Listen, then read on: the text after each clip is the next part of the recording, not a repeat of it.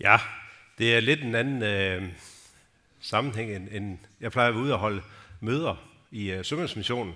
Nu skal jeg holde prædiken her. Øh, så hvis I forveksler det her med, med en tale af en missionær, så er det ikke helt forkert, fordi det er det, jeg er vant til. Men det hedder prædiken, når vi er en kirke, så jeg holder en prædiken nu her.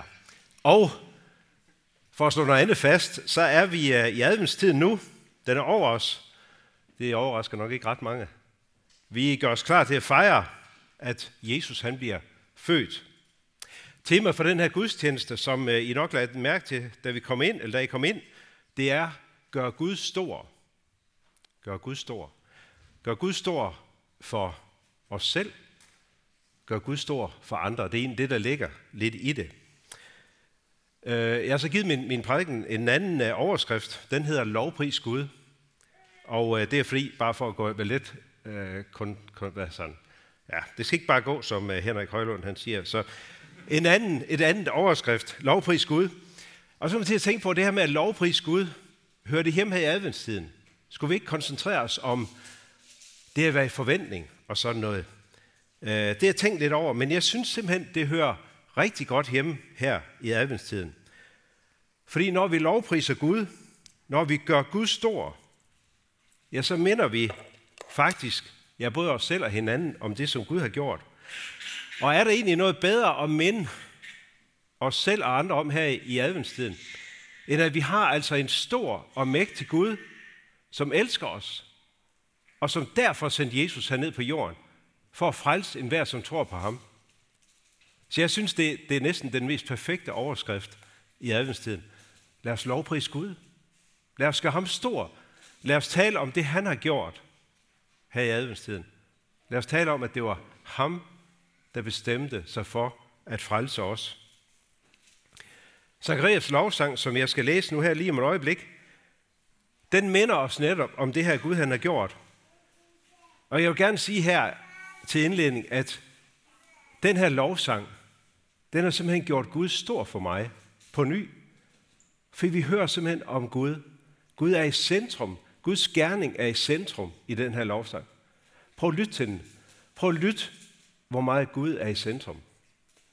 Lukas evangel kapitel 1, vers 67-79. Hans far Zakarias blev fyldt med helligånd og profeterede. Lovet være Herren Israels Gud, for han har besøgt og forløst sit folk. Han har oprejst os frelsens horn i sin tjener Davids hus, sådan som han fra gammel tid har forkyndt ved sine hellige profeters mund, at frelse os fra vores fjender og fra alle dem, som hader os, og at vise barmhjertighed mod vores fædre, og huske på sin hellige pagt, den ed, han tilsvor vor fader Abraham, at fri os fra vores fjenders hånd, og give os at tjene ham uden frygt, i fromhed og retfærdighed, for hans åsyn alle vores dage. Og du, mit barn, skal kaldes den højestes profet, for du skal gå foran Herren og bane hans veje, og lære hans folk at kende frelsen i deres sønders forladelse. Takket være vor Guds inderlige barmhjertighed, hvormed solopgangen fra det høje vil besøge os, for at lyse for dem, der sidder i mørke og i dødens skygge, og lede vores fødder ind på fredens vej. En fantastisk lovsang. Og jeg tænker på, det må være en mand, der må være helt speciel, der synger, der fremsiger sådan en lovsang. Men hvem er han egentlig, den her Zakarias? Øhm, faktisk, ja, Zakarias var præst, men nu er jo det, så var han et ganske almindeligt menneske, ligesom du og jeg. Der var egentlig ikke noget specielt ved ham. Han var et menneske, som kendte til det her med at have drømme for fremtiden – han kendte det til at have et håb, et ønske om noget, han gerne vil. Han kendte også til det med at vente på det, han gerne vil have. Og han kendte til det at blive skuffet. Ja, faktisk ikke bare at blive skuffet, men han kendte også til det med at, at droppe drømmen. Drop håbet. Han opgav egentlig det, som han havde bedt om i mange år. Zacharias og hans hustru Elisabeth, der er nemlig sket det med dem, som der sker med nogen, at de efterhånden bliver så gammel. at de ikke længere kan få børn. Det har de drømt om hele deres ægteskab. Det har været målet for dem. Det er ingen tvivl om. De har bedt Gud om det. Må vi ikke godt få et lille barn? Men deres bøn var ikke gået i opfyldelse. Og jeg tænker, må ikke de har været skuffede? Det, det må de have været. Elisabeth må have været fortvivlet, når hendes månedlige kom. Det var altså heller ikke den her gang. Og jeg tænker, må ikke også de være vrede på Gud? Hvis de er almindelige mennesker, så er de også vrede på Gud. Så er de skal ham ud. Gud, hvorfor? Hvorfor må vi ikke godt få det der barn, som vi så inderligt ønsker os? Der er ingen tvivl om, at Zacharias og Elisabeth, de kendte Gud. De troede på Gud. Det tror jeg altid, de har gjort. Og det holdt de fast i. Også selvom livet ikke gav dem det, som de havde håbet på. Det, som de har drømt om. Selvom de blev skuffede, så har de holdt fast i troen på Gud. Uanset hvad livet bød dem, så har de holdt fast i den her tro. Hvis man sådan kiggede på dem udefra, så skriver Lukas, at deres liv så godt ud. Ellers tænker på det hjemme, vi ser nu, kigget på jeres liv nu, så det kan jeg ikke, jeg kender jer ikke så godt vel. Men så ser jeres liv nok også godt ud, sådan kristent set. Det tror jeg, det gør vores liv, sådan de fleste af os, ikke? Og, og måske en enkelt udskejelse her og der, men det skjuler vi, det er det ikke nogen, der ser. Deres liv så godt ud. Og det der med, at, at jeg starter med at sige, at Zacharias må have været lidt speciel, siden han kunne sige sådan en lovsang. Og så har hans tro nok også været speciel. Men efter jeg kom til at tænke over, så nej, så tror jeg egentlig ikke, at hans tro var speciel. Jeg tror faktisk ikke, Zacharias har haft en særlig stærk tro. Og det på trods af den her lovsang, som er en ypperlig, en ypperlig lovsang. Prøv at høre her. 10 måneder før Zacharias han sang den her lovsang, der skete der noget. Han var præst, han var oppe i templet i Jerusalem, han skulle øh, frembringe et offer til Gud. Og derinde, ved altræet hen i det allerhelligste, hvor han var alene sammen med Gud, der træder der pludselig en engel frem. Der står sådan her, der viste Herrens engel sig for ham stående til højre for røgelsesofferalderet. Og hvad sker der så med ham her, præsten, som jo kendte Gud, tror på Gud? Der står sådan her, Zacharias blev forfærdet, da han så ham, og han blev grebet af frygt. Zacharias han blev med andre ord bange, da han så englen. Og jeg tænker, det er vel naturligt. Jeg ved ikke, hvor mange af jer, der har set en engel. Der står ofte, når mennesker ser en engel, så bliver de, så bliver de bange. Det blev Zacharias også. På trods af, at han troede på Gud. På trods af, at han altid havde troet på Gud og kendt Gud. Så blev han bange, da englen trådte frem. Så stærkere var hans tro altså ikke alligevel, end at han blev lidt bange her. Og så en ting mere. Lukas 1:18. Zacharias sagde til englen, hvordan kan jeg vide, det er sandt? Jeg er jo en gammel mand, og min hustru er højt op i årene. Englen havde sagt til ham, Elisabeth skal føde et barn. Og så må det jo være naturligt, når en engel siger det, ikke også? Det første, Zacharias skal gøre, det er at sige, yes, det er sandt, halleluja. Nej, ham den her gamle troende mand, han er i tvivl. Ej, kære ven, det kan ikke passe. Jeg er gammel og affældig. Min kone er måske endda endnu ældre. Det, det kan vi slet ikke. Du må have gået fejl, engel, ikke også? så helt ærligt, jeg tror ikke, Zacharias' tro var særlig stærk. Jeg tror faktisk, den var fuld af tvivl. Og det på trods af, at han kunne de her fantastiske, stærke ord om Gud. Jeg ved godt, han sagde først de her ord, efter Elisabeth havde født.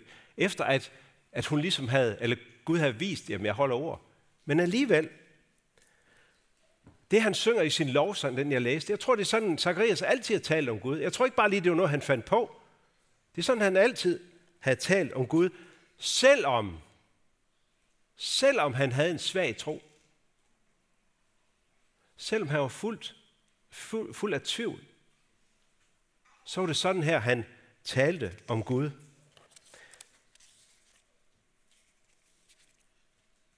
Og det vil jeg gerne sige til dig, og også til mig, som er her i dag. Dig, som måske også oplever, at, at din tro ikke er stærk. Du synes måske ofte, at din tro er svag. Som sagt, det, det ser godt nok ud ud af til, ikke? Også, som, jeg, som jeg sagde, det, det kan vi godt finde ud af det der. Vi skal nok få det til at se pænt ud. Men inderst inde, der er tro måske svag. Og det, der er stærkt, det er tvivlen. Det er dig, der ved, at det er sådan. Jeg tror, du ligner Zacharias rigtig meget. Jeg vil gerne sige, stop ikke med at tale om Gud. Selvom du synes, din tro på ham er svag. Selvom du er fyldt af tvivl. Måske har du ikke så mange positive oplevelser med Gud. Måske opfylder han ikke dine drømme. Det, som du drømmer om, det, som du ønsker dig allermest, det opfylder han ikke for dig. Måske sidder du lige netop her i eftermiddag og er skuffet over Gud. Jeg vil gerne opmuntre dig til at blive ved med at tale om Gud alligevel.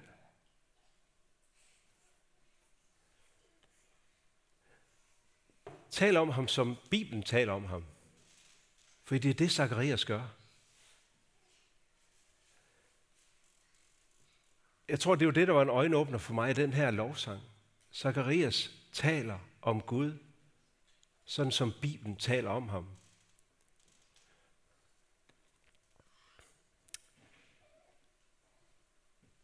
Da jeg begyndte at arbejde med teksten her, der slog det mig nemlig det her, hvordan, Gud, han, eller hvordan Zacharias lovpriste Gud.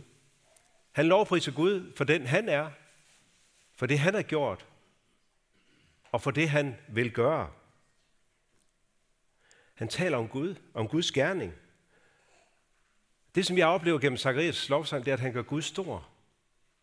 Han gør Gud større for mig. Der står, at Helligånden fyldte Zacharias sådan, at hans lovsang blev en profeti om det, der skulle ske. En profeti om, at Gud opfylder sine løfter om frelse. Helligånden, som bor i os, når vi er kristne. Lille Anna har lige fået Helligånden i dag. Vi andre, vi har den, når vi tror på Jesus. Når vi er døbt, så har vi Helligånden i os. Noget af det, Helligånden gerne vil, det er at få os til at tale om Gud. Det er at få os til at, at lovprise Gud. Hvis du gerne vil være bedre til at lovprise Gud, så tror jeg ikke, det handler om, at du bliver en rigtig god sanger som lærer, eller at du bliver bedre til at løfte hænderne, eller øh, en speciel taktik. Jeg tror faktisk, hvis vi vil gode til at lovsynge Gud, så skal vi bede Helligånden om hjælp. Og så skal vi læse i vores Bibel. Læs om det, der står skrevet om Gud. Og så skal vi bruge det til at lovprise Gud.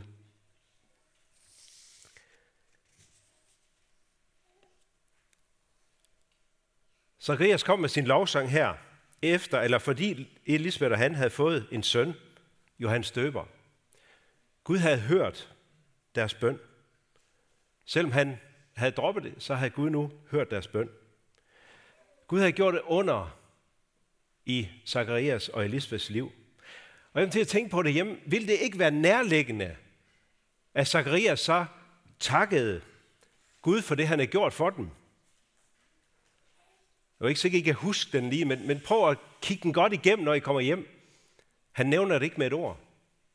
Zacharias nævner faktisk ikke sig selv med et ord i den her lovsang. På trods af det, han lige har fået lov, den her, det her står under. Han nævner ikke sig selv.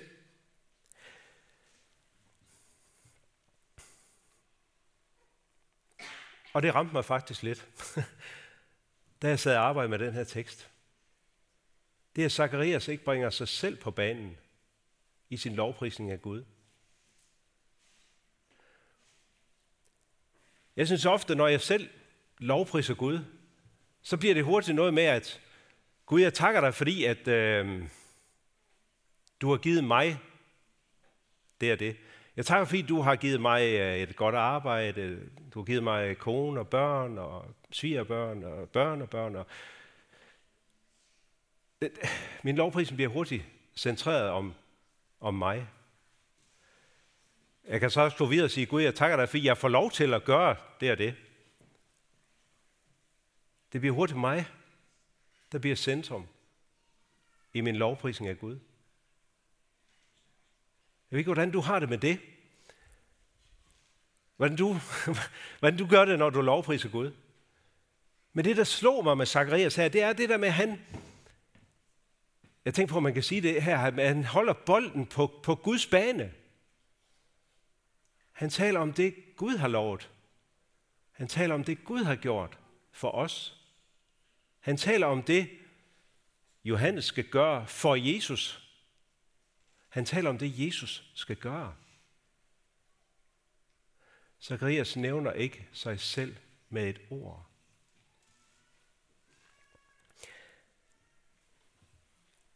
Jeg, jeg tror, det er det, der har gjort for mig, at den lovsang her er speciel. Den, den, jeg behøver ikke at mærke efter, hvordan jeg har det, hvad jeg føler i forhold til alt det, det, det, vi har sagt om Gud her. Jeg får lov til at koncentrere mig om Gud. Det er Gud, der blev stor igennem Zacharias' lovsang. Det var ikke, det var ikke min, det var ikke mine følelser. Det var ikke min, min præstation. Men det var fordi Gud var i centrum.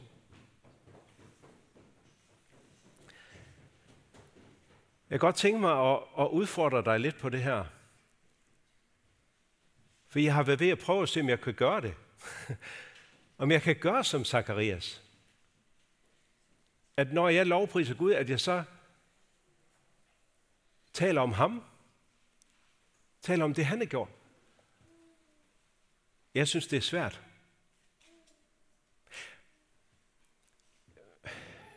Det, der er ikke noget forkert i at takke Gud for det, han har gjort for en. Det er ikke forkert at takke Gud og lovprise ham, fordi han vil bruge os i hans tjeneste. Jeg tænker, det, det skal vi gøre. Men jeg tror også, vi skal gøre det andet. Nøjes med at tale om Gud. Tal om Jesus. Tal om, hvem Gud er. Hvem Jesus er. Akkurat det, Zacharias gør her.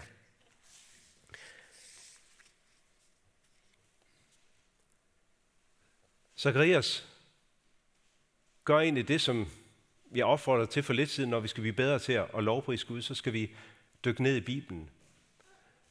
Det er det, Zacharias gør i sin lovsang.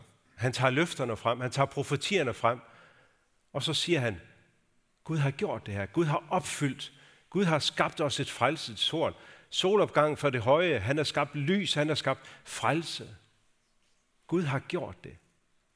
Gud er i centrum.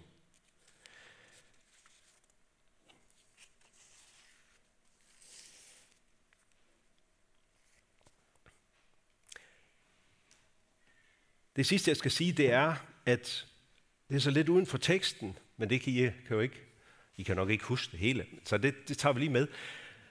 Det, det som... Nu er jeg missionær, og der er måske lidt erhvervsskadet, det ved jeg ikke. Men noget af det, der slog mig med Zacharias, det var, og jeg er nødt til at komme herop igen, for jeg har skrevet det ned. Øhm, Zacharias, han lovpriser Gud. Han gør Gud stor. Og han gør det højt og tydeligt, så alle kan høre det. Der står sådan her, Lukas 1, 64-65, altså lige før den tekst, jeg læste. I det samme fik han af mund og male, og han talte og lovpriste Gud. Alle de omkring boen blev fyldt af frygt, og i hele Judæas bjergland talte man om alt dette. Når du og jeg lovpriser Gud, når vi taler om, hvem Gud er og hvad han har gjort,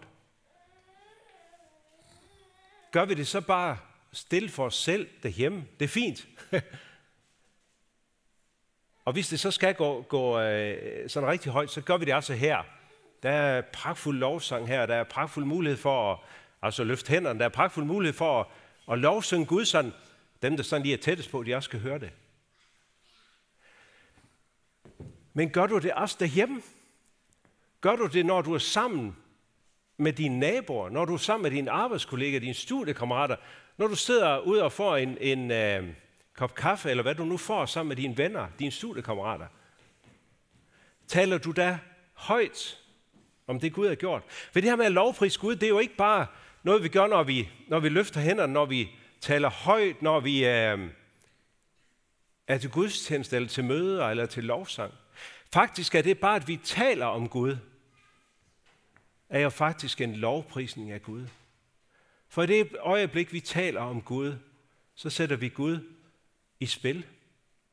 I det øjeblik, du nævner, at grunden til, at vi holder jul, det er faktisk ikke bare, at vi skal være gode ved hinanden, og vi skal give hinanden gaver.